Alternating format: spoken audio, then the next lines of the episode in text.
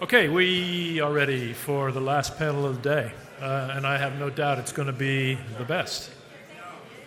So, if everybody's got their attention, product tankers seem to be the, uh, well, one of the hot places to be in shipping. Um, Frode Mørkedal is the moderator. Frode, come on up. Um, introduce your panel.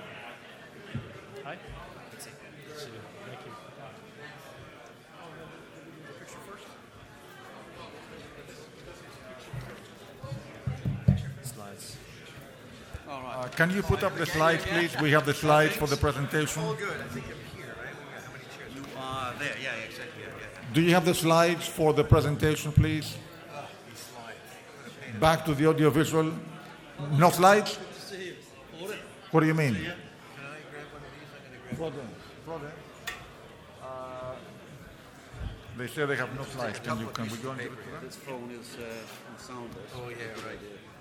Just make sure it doesn't get embarrassing. You got scotch? Just water. I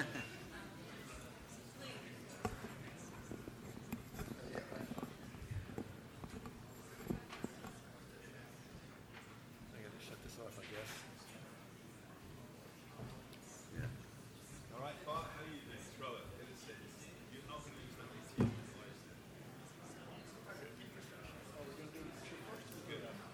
How you doing? Let's get you one. Let's get When you put the AT Yeah.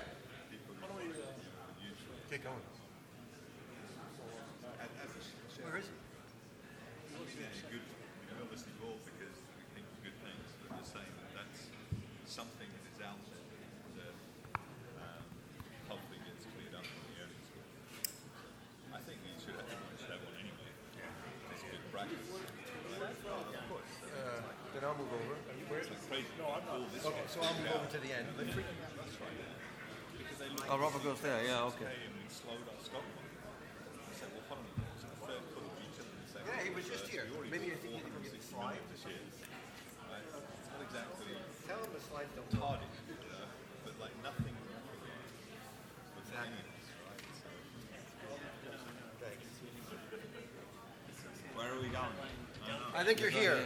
Oh, excellent. You you like that handsome moderator this morning. He's the handsome.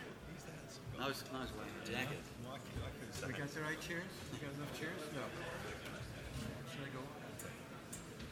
This one. How's um, Angelique doing these days? I haven't seen her for ages. Happy as uh, oh, yeah, it's doing well.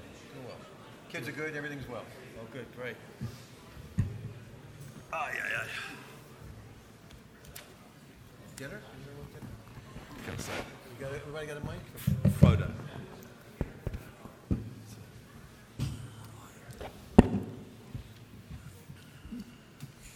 Okay, we're waiting for some slides.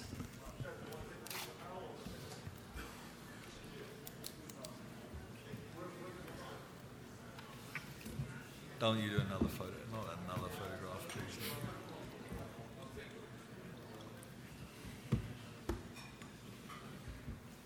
You want to do the picture first? Well, I think we're waiting for some slides, so we may as well get, get it underway. But we need a, no, we need a photograph. It'd be cocktail, but.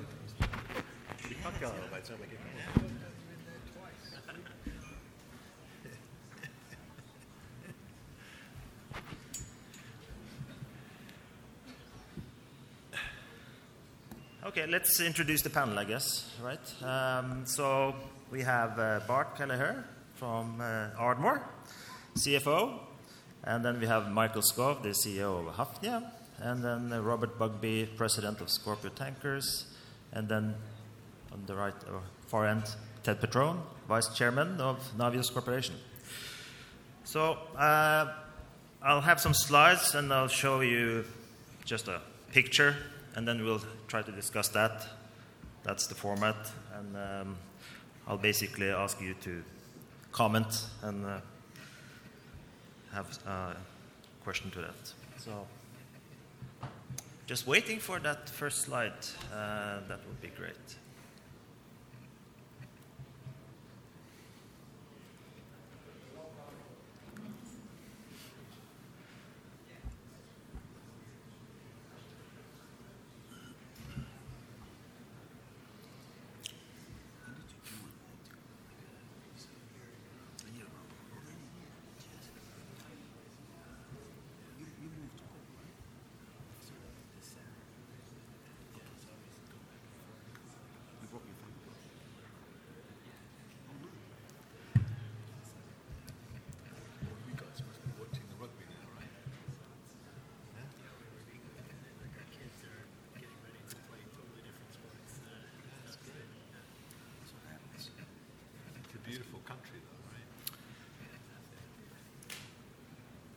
Maybe uh, while we're waiting, maybe you can introduce yourself or, and just talk about the fleet you have. And let's start with Navios Partners. You're going to start with the, uh, the odd duck here because we have a diversified fleet, but since this is the tan- tanker panel, I'll talk about the tankers. We have 47 tankers that we own, uh, 11 are crude, and the rest are product tankers. Um, we played a little bit differently, I think, than some of them on the panel here. We sort of arbitrage the time charter market, and we can talk about that as the panel goes along. Scorpio, how many ships do you have? Uh, we're pure play products. Um, most of our vessels are in uh, MRs, the medium range, and the and the we have the biggest long range LR2 fleet. Yeah. We have everything on. We have 92 percent of the fleet on the spot market. Great. Hafnia? Yeah, so similar story, really. Pure product tanker play. Uh, we own uh, around 125 product tankers, but we also operate another 85 through pools, so uh, well above 200 altogether. And a bit like Scorpio, very spot focused with basically 93, 94% uh, in the spot market. And then similarly for Ardmore, product tanker focus and chemical tanker focus, and, um, currently 100% exposed to the spot market.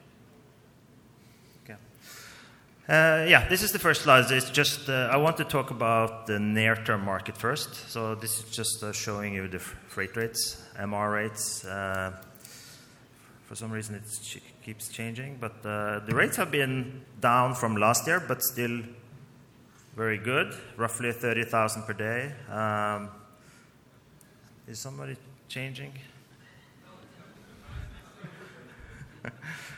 Yeah, so the left-hand chart shows you the MR rates, right? Uh, so roughly 30,000 as we speak, uh, been pretty steady, uh, down from last year. Um, but my argument is that even at 30,000 per day, uh, you have an annualized EBITDA of 8 million. Uh, so the right-hand chart shows you, you know, if you buy the eight-year-old ship, which is roughly the average ship that these guys have, um, the payback is less than four years. Uh, so, you know, even if rates are lower, it's uh, pretty good, right? Uh, next slide shows you the, you know, current snapshot of diesel inventories in Europe, which are low, and you also have had very good refining margins uh, for a while. It's come down a bit recently, but uh, you know, the backdrop looks very good. So, I'll ask you all to, you know, tell you, tell us, I guess, on the, on the, what, what do you think about the near-term spot market. So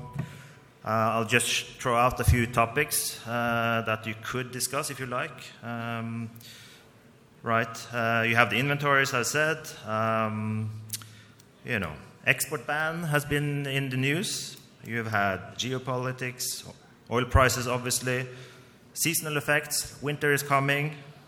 And what's the role of arbitrage? You know, feel free to discuss what you like. So let's start with Bart. What's your outlook? Uh, I, think we have to keep in mind, um, I mean, you're, you're noting the rates like lower versus last year, but still tremendously high from a historical standard. And the fact that we didn't see such pronounced seasonality this summer, um, and we're building on that base now for, for a number of the reasons that you noted.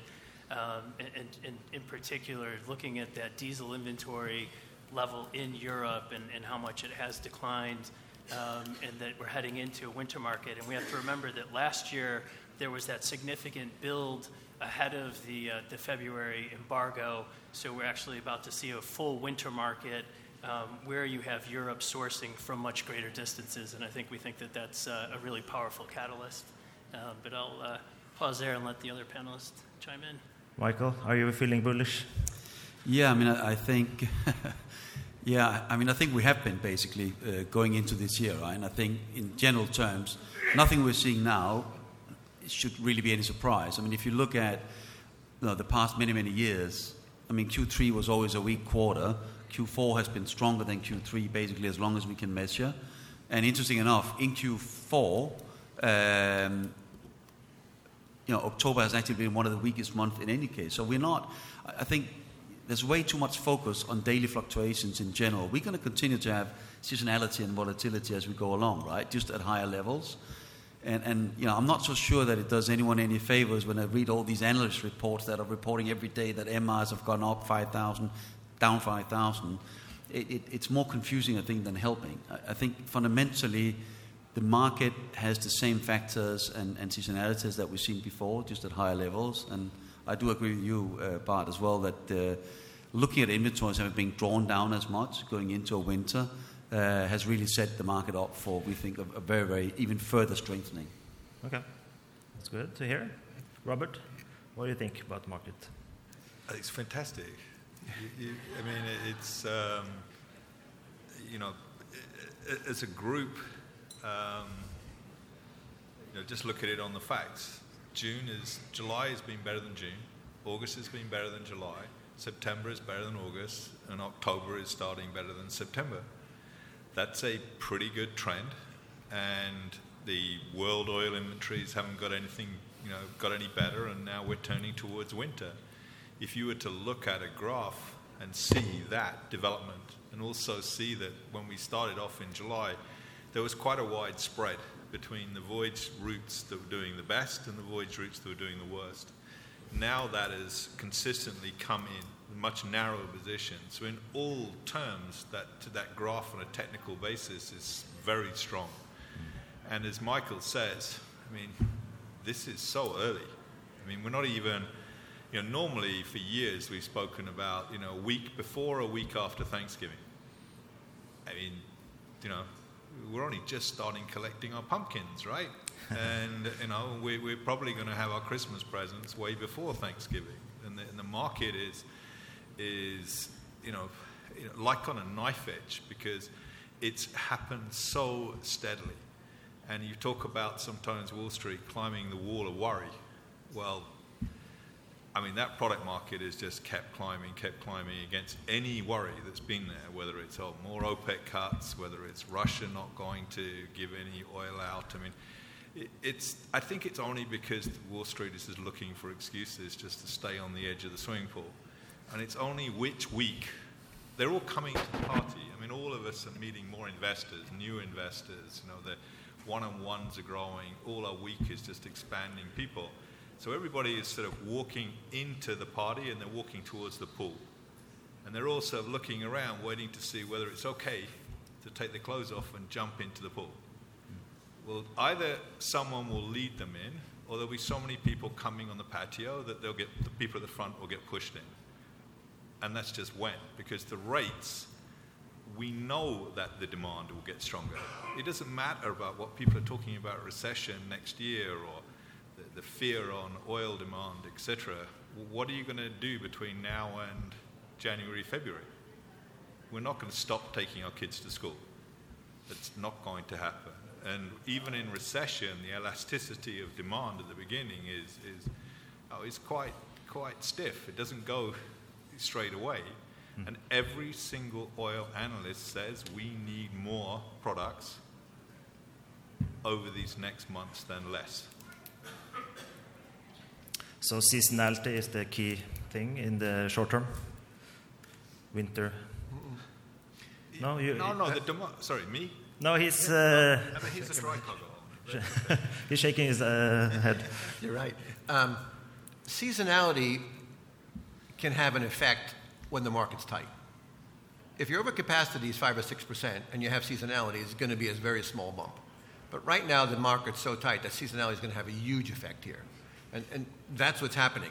Uh, what I love about this is what I love about shipping. These three companies representing to my right play the spot market better than anybody else does. They geographic arbitrage, they product, pri- product arbitrage, they price arbitrage. We arbitrage the time charter market. We lease it out to others who direct it on a daily basis, and we're deciding what we do short, medium, or long term in terms of where we think we are in the cycle.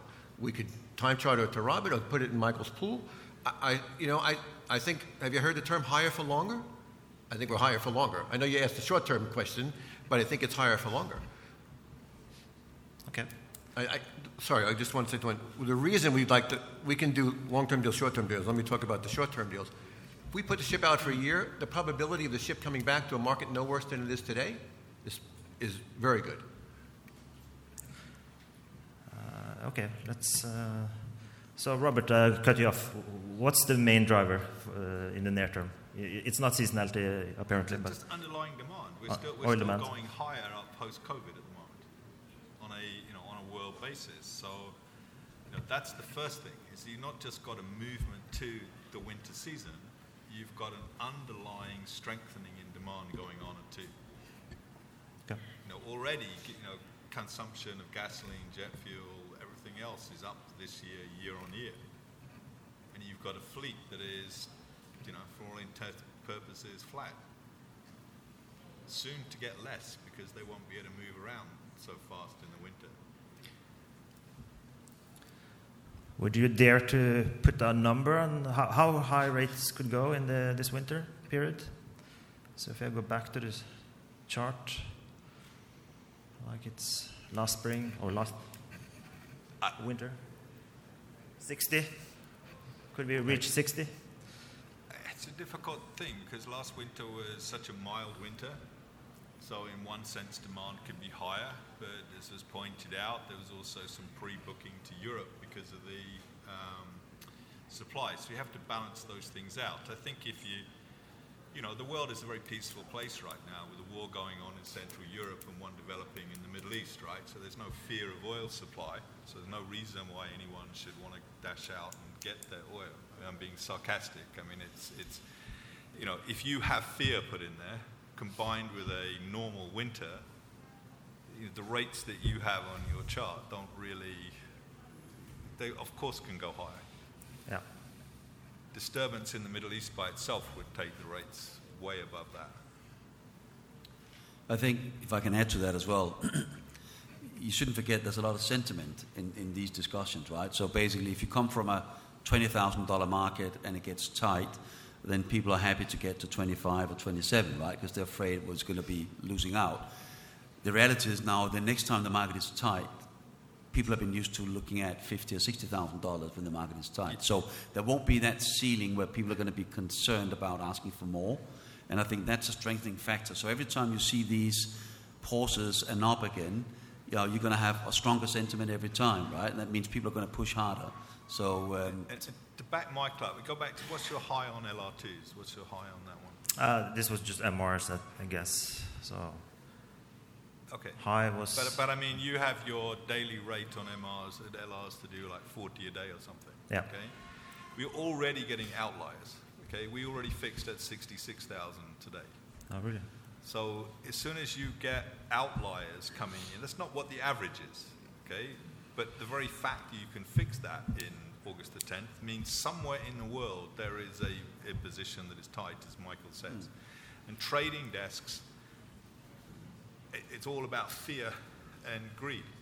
So if you have a market already at 40, it is so much easier to push it to 70 than if you had the market at 20 to push it to 30.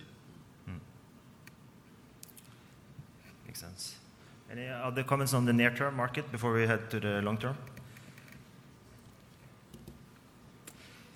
It's, uh, yeah, these slides just repeating. I, I don't know what's happening with this, but uh, Okay, it's entertaining. It's good entertainment. That, that, Okay. that, that's your way of extending Keeps the cycle, right? Yeah, You yeah. just, you know, repeat, Cyclical. repeat, repeat. You know, I wanted the, the long term picture uh, because the previous panel talked about peak oil.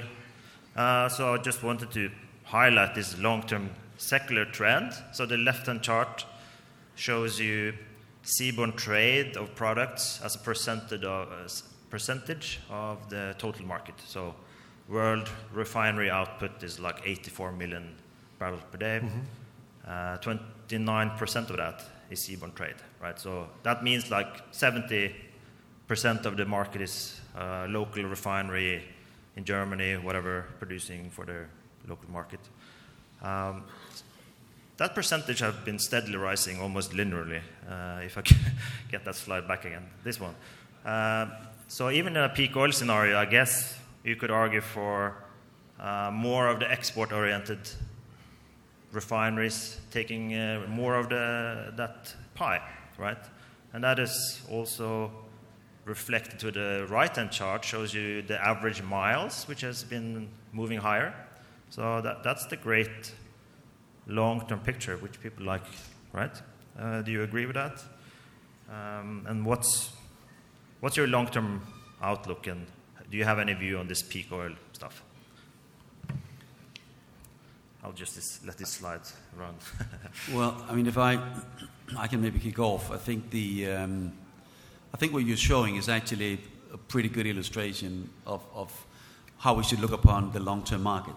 We've had demand increases, both in absolute demand and ton mile, as long as we can all remember. Every single time the market has been bad, it's because we have ordered too many ships that have come in. And, and I look at your slide uh, uh, as well that indicates how older ships are having less utilization. So if you look at the market long term, the reality is we have no chance of building the ships that will be required for the next five to seven years, in my view, at all. Not even if we all went out collectively and, and ordered as many as we could. So I think that's the, oh, that's the biggest difference from what you've seen historically, is that it's not because we are more disciplined and you know, we don't want to do it, it's just impossible. And I think that's what people should focus on. It's the supply side that basically dictates that we're in, we think, for a longer run. Uh, because the, all the ships that were built in 2004 to 2009 are now hitting the scrapping age. And they're hitting it at a time where there are almost no new builds and yards are occupied by other ship types than tankers.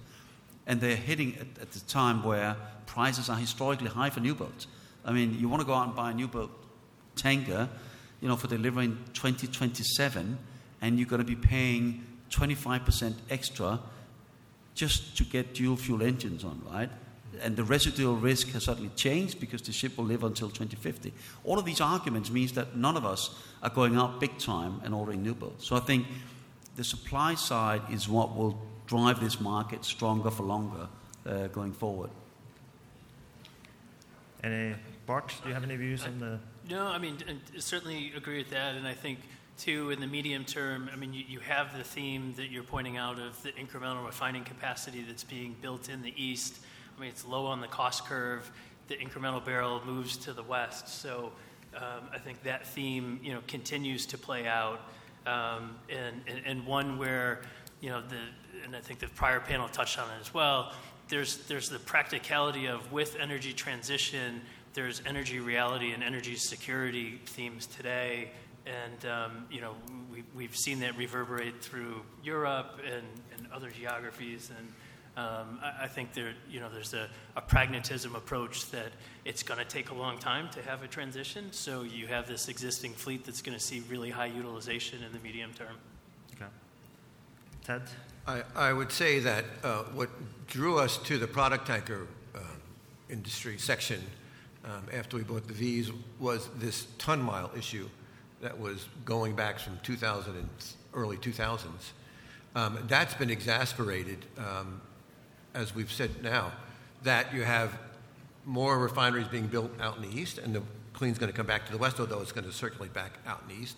I do think um, that the refinery issue is, is big. I think, remember one thing, it's about, you guys correct me if I'm wrong, about 60% of the clean product that moves over the water is related to transportation. And that's why I think China was so big there. Everybody was running, moving, even though the, the real estate issue was a problem. I think you'll be seeing the world continue to go out of pandemic. Uh, more cars, I know that there's electric stuff, but this thing about peak oil, can I, you just brought it up. You know, it's either tomorrow or 2040 according to who you listen to. I think we should just all remember that it's not a cliff, right? It's just a peak. And it may just drop down slightly. So we don't have any issues. I mean, honestly, we're doing new building deals delivery two years from now for five year deals with, with first class signatures. They're seeing the same numbers we are down the road. So the shorts, right, the, the major oil players and the major oil majors, they see the same numbers so they're looking down the road and saying, I just need steel. And so I, I, to us, I think what happened is all the people that were moving oil that needed fleets, for the last 10 years, they could have gone spot 95% of the time and they were better off. So their portfolio was 5% long term charters. That's probably moved to 20 to 25%. That's why there's a lot of interest in period deals these days. Okay. So, so nearly all renewable projects as a group are moving to the right side of the curve. Yeah, you need to. Sorry, nearly all renewable projects as a group are moving to the right side of the curve. Um, you know, the US is pretty much of a mess at the moment in, in doing that. Then Europe has been postponing various things because they've got so expensive and governments are doing things. And you know, there are a whole lot of countries who are more interested in just getting their economy and people moving around, like South America, India, a lot of the countries in Asia, and these are the customers of the product tanker ships. Remember that the US exports products. Europe isn't really a big factor in the ton mile part for products. So I think that you know the, the that peak or that discussion is obviously moving to the right as well. And to be distracted by that worry at the moment when you're facing a situation where you more or less got the same inventories entering winter as you had exiting winter last year on one of the warmest winters on record, it's kind of, you know, it's like a dangerous distraction. It's, it's irrelevant. I honestly don't think that any of us in our, in our daily positions are worried about peak oil or peak anything for this point. And the shareholders, let's face it, we can all agree peak oil is not coming in the next three years, so we're already well beyond most investors' investment horizons, right? Yeah, yeah maybe it's a distraction. Um, I don't know, Mikael. Do you think people who have ordered ships think about this peak oil, or is it something distraction? does it matter? Well, yeah, I'm, I'm sure everyone does, right? But I think there's probably also people that are thinking well, there will be oil moving around in 25 years. Hmm. And the question is just how much, right? So you can't say there will be no need for tankers in 25 years. I think there will be. So the question is more about, you know, where do you place yourself, right? At the moment, you know, it's, it's, the order book is still limited. So I'm sure people think about it, but, you know, it's, it's, it's obviously also a calculation that if we do think that supply will constantly be less than demand, you have to remember, even when you reach peak oil and it starts dropping, you know, most likely supply will drop quicker than demand. So just because we reach peak oil doesn't mean we're going to have a weak tanker market. That could go on for 10, 15, 20 years. So I'm sure that's part of the rationale as well for people that are, that are ordering ships. Yeah, this slide is from you guys, uh, Hafnia, which was uh, from your investor presentation. Uh, the right hand side shows you the aging of the fleet, the number of ships turning 20, and which is growing a lot, as you see. Uh, and on the left hand side, you showed uh, utilization of older ships. So that, that was really surprising to me. Like you can see that there's been a real declining trend in terms of utilization of older ships. Uh, what's driving that, do you think, given the strong market? Um, yeah, but I think what you're seeing is the beginning of more pressure on older ships, right? And I think we all talked about environmental regulations, etc., and, and you're now seeing it. I mean, utilization has gone down. And this is even before most of those regulations have hit us hard. So yeah, it's almost like an indirect scrapping that you're seeing, right? So that comes on top of an already tight supply situation that we already talked about. So yeah, I think these are. It's important to bear in mind uh, when you think about fleet development in general terms that you do have the hidden scrapping already for older ships. Any other that has any view on this utilization of older ships? What's the impact of age, the aging of the fleet for this I, market? if you go back to that, I, I think it's been holding, uh, if I'm reading this right, right, 48, 49, uh, that's because of the war. They'd be down further today if it wasn't for the war and the sanctions. Mm-hmm. That's a great point. So this is an artificial number to a certain. Now, if the war ends by the end of this year, which is probably not going to, um, Europe's not going to go back to uh, you know, a, a, unreliable supplier. So yeah. I think that works like that. And, and, let's just say something out loud. Um, IMO has saved us from ourselves because um, you don't know what the, the engine to put in. Um, we don't know what the next fuel is going to be. If it wasn't for IMO, I think the product tanker order book would be double. Uh, so I think going forward, um, these older ships become less reliable. And you know, I know there's a lot of issues with the IMO and CII and the EEXI. Um, there's going to have to be some corrections in it, but just remember, I think Lois said it correctly before. Every year it gets a bit more stringent, and maybe if these ships can't even scrap, they're really not going to be tradable because it's a governmental action that laid out these bandwidths. But it's going to be the market that dictates who trades and who doesn't trade. It's going to be it's going to be money, and, and are you going to are you going to even make opex if you're a 23 year old ship with a bad rating? Mm-hmm. Yeah, and, and I'd I mean, you know, we've faced where we've seen the headlines of, oh, the product tanker order book has, has grown, but to put it in perspective, when you look at that older fleet um, and, and really the zone of ships that will be in that 20 plus scrap age is, is nearly 40% of the fleet relative to the order book today, call it 9% or so. So I think for the naysayers in the market, um, you know, certainly to a downside scenario, um, that actually provides quite an effective floor um, and, and some buoyancy overall. Okay. Robert, do you have any view on that supply side? What's versus order book? Yeah, I, I think first of all, the order book is a little bit inflated because a lot of those product tankers will actually trade dirty. You know, it's the way that the, you present the, um, the order itself because every shipyard wants to announce the highest revenue for their own shareholders and their own lenders. So many of the contracts start off with, you know, price of a product tanker, but inside the contract is the option to actually end up making a crude oil tanker. So I don't think the, the order book is what it is in all you know, practical purposes. But I think that I agree with all the others. The, the environmental regulations is getting you know, tougher and tougher and tougher. And um, you know, that, that's going to, to, to act as a brake anyway on any form of expansion of the fleet. But again, it's another issue where that's the future, long way away, and the present is, you know, it's clear and present right now that the fleet is not growing, the demand is growing, and we're already at quite elevated rates. And as you pointed out, you know, I mean, the, the rates we're on right now, um, you know, and we've all agreed that, you know, or even less to two weeks ago rates, you know, is about a three year cash on cash payback to equity. Yeah, exactly. It's very. So I, I, would prefer to go long, the you know the three four year outlook, than short against when peak oil is going to come, mm-hmm. or when the supply side will overwhelm the demand side. Interesting. I, I, just one thing to go on the back of what Bart said. I just we look at it a little differently. I, I think the product side of 25 to 125,000 deadweight, the order book percentage of the fleet and the percentage of ships that are over 20 years of age is almost exactly the same. Mm-hmm. I think it's like 9.8, something like that, percent for both. So where's the fleet, where's the growth for the next few years? I mean, these, these guys are absolutely right. Hmm. Yeah, the slides have stopped working, but the next slide, you probably, yeah, now it works. Uh, oh, that's not a good one.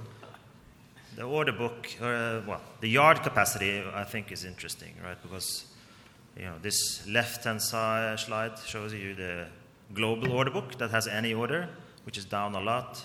And uh, I think the product tanker, the, the, yards that build product tankers are probably even lower.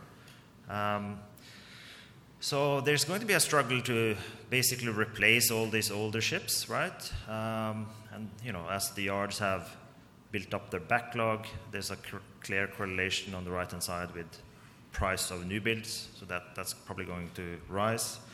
So, what's your view on this new build? Uh, there's been who, who has ordered ships so far? Uh, none of you guys have ordered ships, but uh, and why not, right?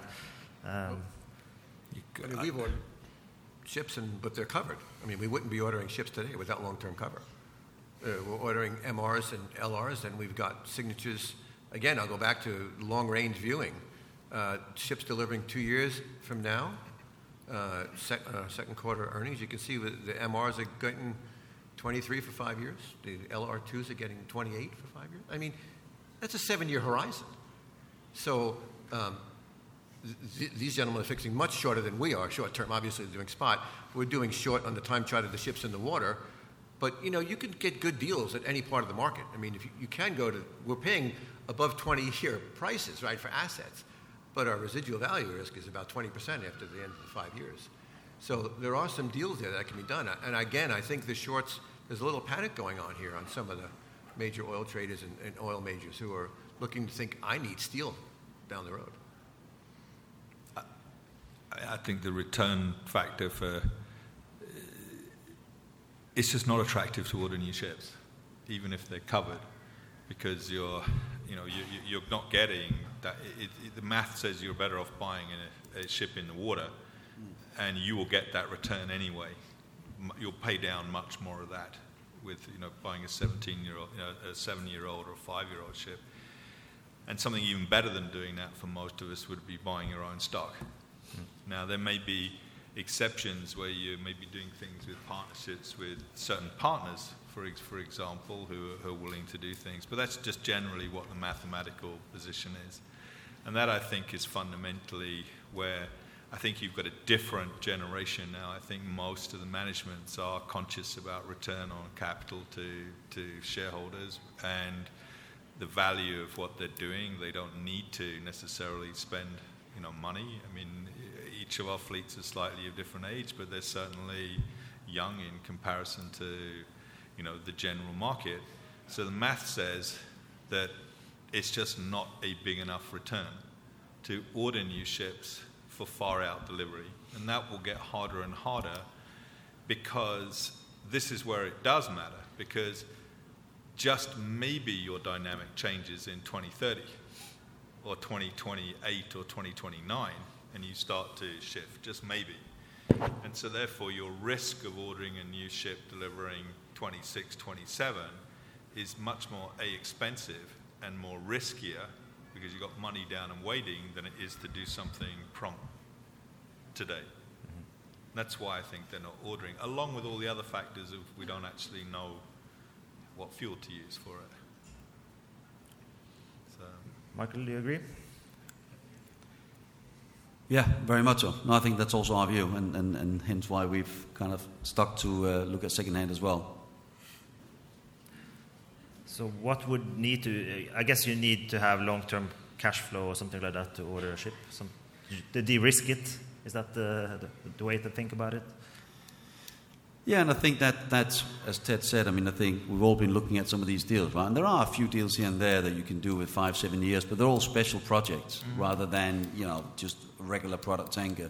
And, um, you know, as I said earlier, I think in order for new builds to go up in activity, I think you need to get to a level where people have more visibility and more faith in the very long term view of, of oil demand and supply, right? And I think we're getting to that point now where it becomes more evident that that spread is there to stay. And I think at that point, you know, most, maybe some people will get more confident about it, but I agree with Robert right now. It's actually about having ships on the water. Okay. The last topic is uh, the macro backdrop. I mean, uh, when I talk to investors, uh, people like this story, right? It's uh, easy to to look at the order book, aging fleet, oil demand, this long-term trend. Um, what holds people back, I guess, is you know fear of a macro event, recession, and expensive stock markets. Um, does that impact your own decisions to, when you operate uh, your company? Uh, and also, if you look at this left-hand si- side, um, you see the price to NAV historically. Uh, I guess all this is embedded in that valuation, right? So, how how important is this low valuation when you do make decisions on capital allocation? Can we? Let's start with Bart. Uh, sure. I think, I mean, you know, when we're going through the um, the interest rate cycle, and you know, certainly the, views of higher for longer. Um, you know, the, a, theme of, of I think all of us have delevered. Were, we're lowering our break evens. You're making the companies you know stronger for the um, the next cycle. Um, I, I think as, as we've talked about, like the supply scenario is such in the dem- in, in the starting point for demand today that if you have a wide range of views of potential forward demand, you know, kind of looking ahead, it still is a, a, very net positive story.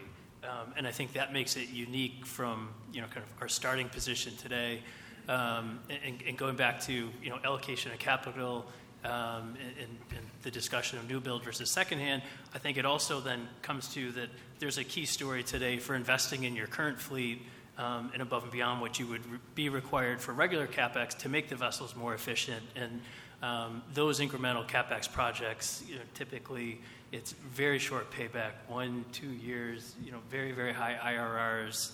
Um, and, and, so we see a continued pathway for that as well, um, while at the same time being able to return capital to shareholders. Um, and, uh, and I think that, you know, through stronger markets, um, you know, really building on that track record. Mikael? Yeah, so I mean, well, first and foremost, I hope that, that you know, we'll get a little bit away from this uh, price to NAV as we go along, right? Because I think that reflects a historical view on our business that was really based on shorter cycles, and therefore naturally find, you know, it was tough to give you a multiple on earnings because you always saw these cycles change quickly. Uh, I actually do think now that the, that the, time has come for all the reasons we talked about, that you should think more about a multiple going forward. Um, so, so that, that's, that's kind of my comment on it. I mean, I think, like anybody else, I think we've also been focusing quite a lot on, on investing and building, and now it's really about more returning capital to shareholders where we are now. Um, and um, yeah, so as I said, I mean, I, I, I, do believe the time has come to look more on forward earnings than maybe price to NAV. Sure. Robert, you mentioned earlier that there was a lot of interest of investors. You had double bookings and mm. up here. So, what's your f- feedback? Oh, my feedback is what I said: is that lots of people are standing around the pool waiting to wonder when they should jump in because the, you know the investors are fundamentally intelligent people. They can re- they can do the math probably better than we can on the returns on the present rates, etc.